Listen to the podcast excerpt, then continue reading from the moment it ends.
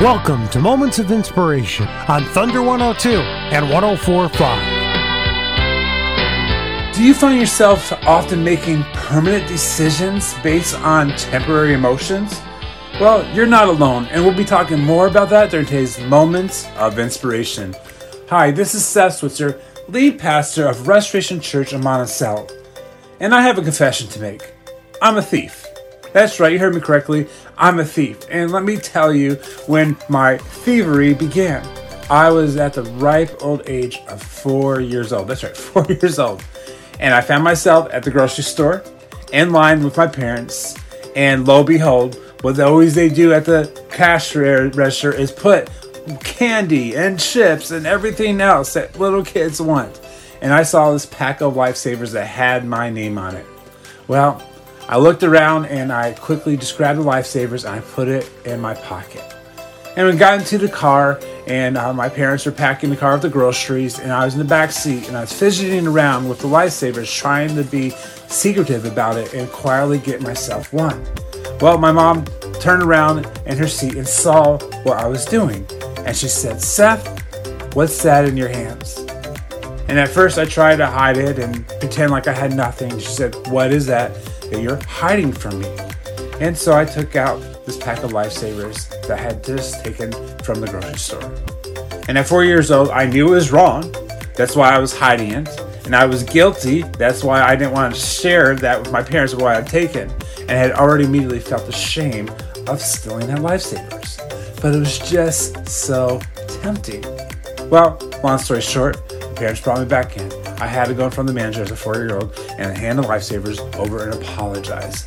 But I learned a lot that day. I learned one is that we're often tempted by things that are easy access to us. And second, I realized that there's guilt associated with falling into that temptation.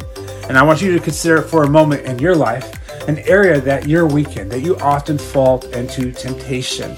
And I want to share with you briefly some ways that we can overcome temptation today.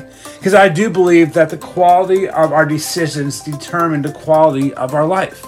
See, our, our the quality of our life is based on, on a multitude of quality decisions that we've made.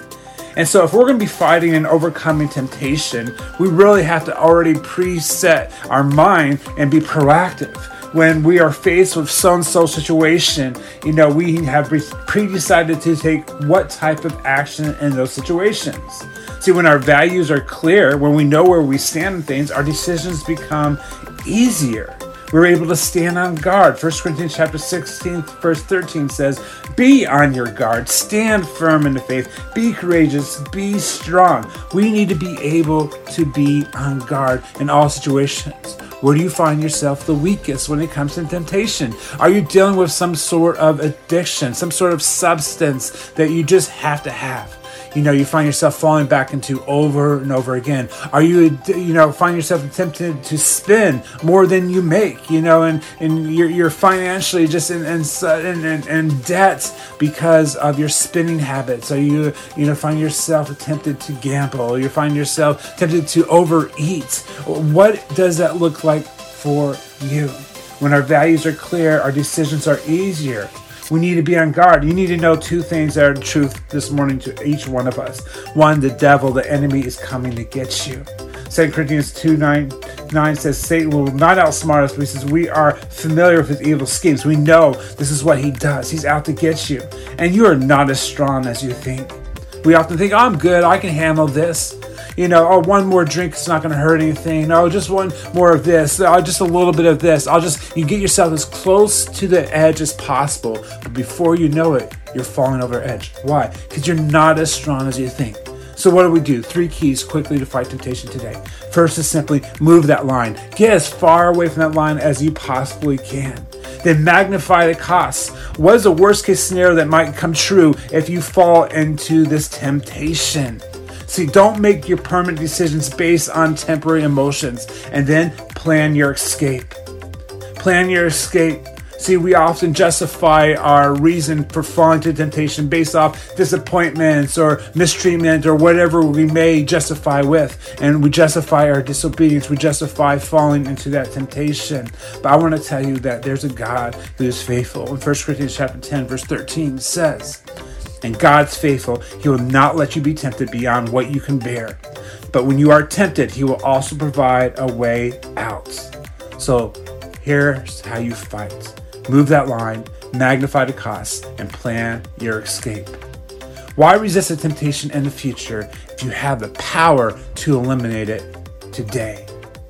You can either win or weep. You decide. Let us know how we can be praying for you at rechurch.tv. That's R E Church.tv. Thank you for listening to Moments of Inspiration. You can listen again by clicking on the podcast button at thunder102.com and on the free Radio Bold app. Join us next Sunday at 8 for Moments of Inspiration on Thunder 102 and 1045.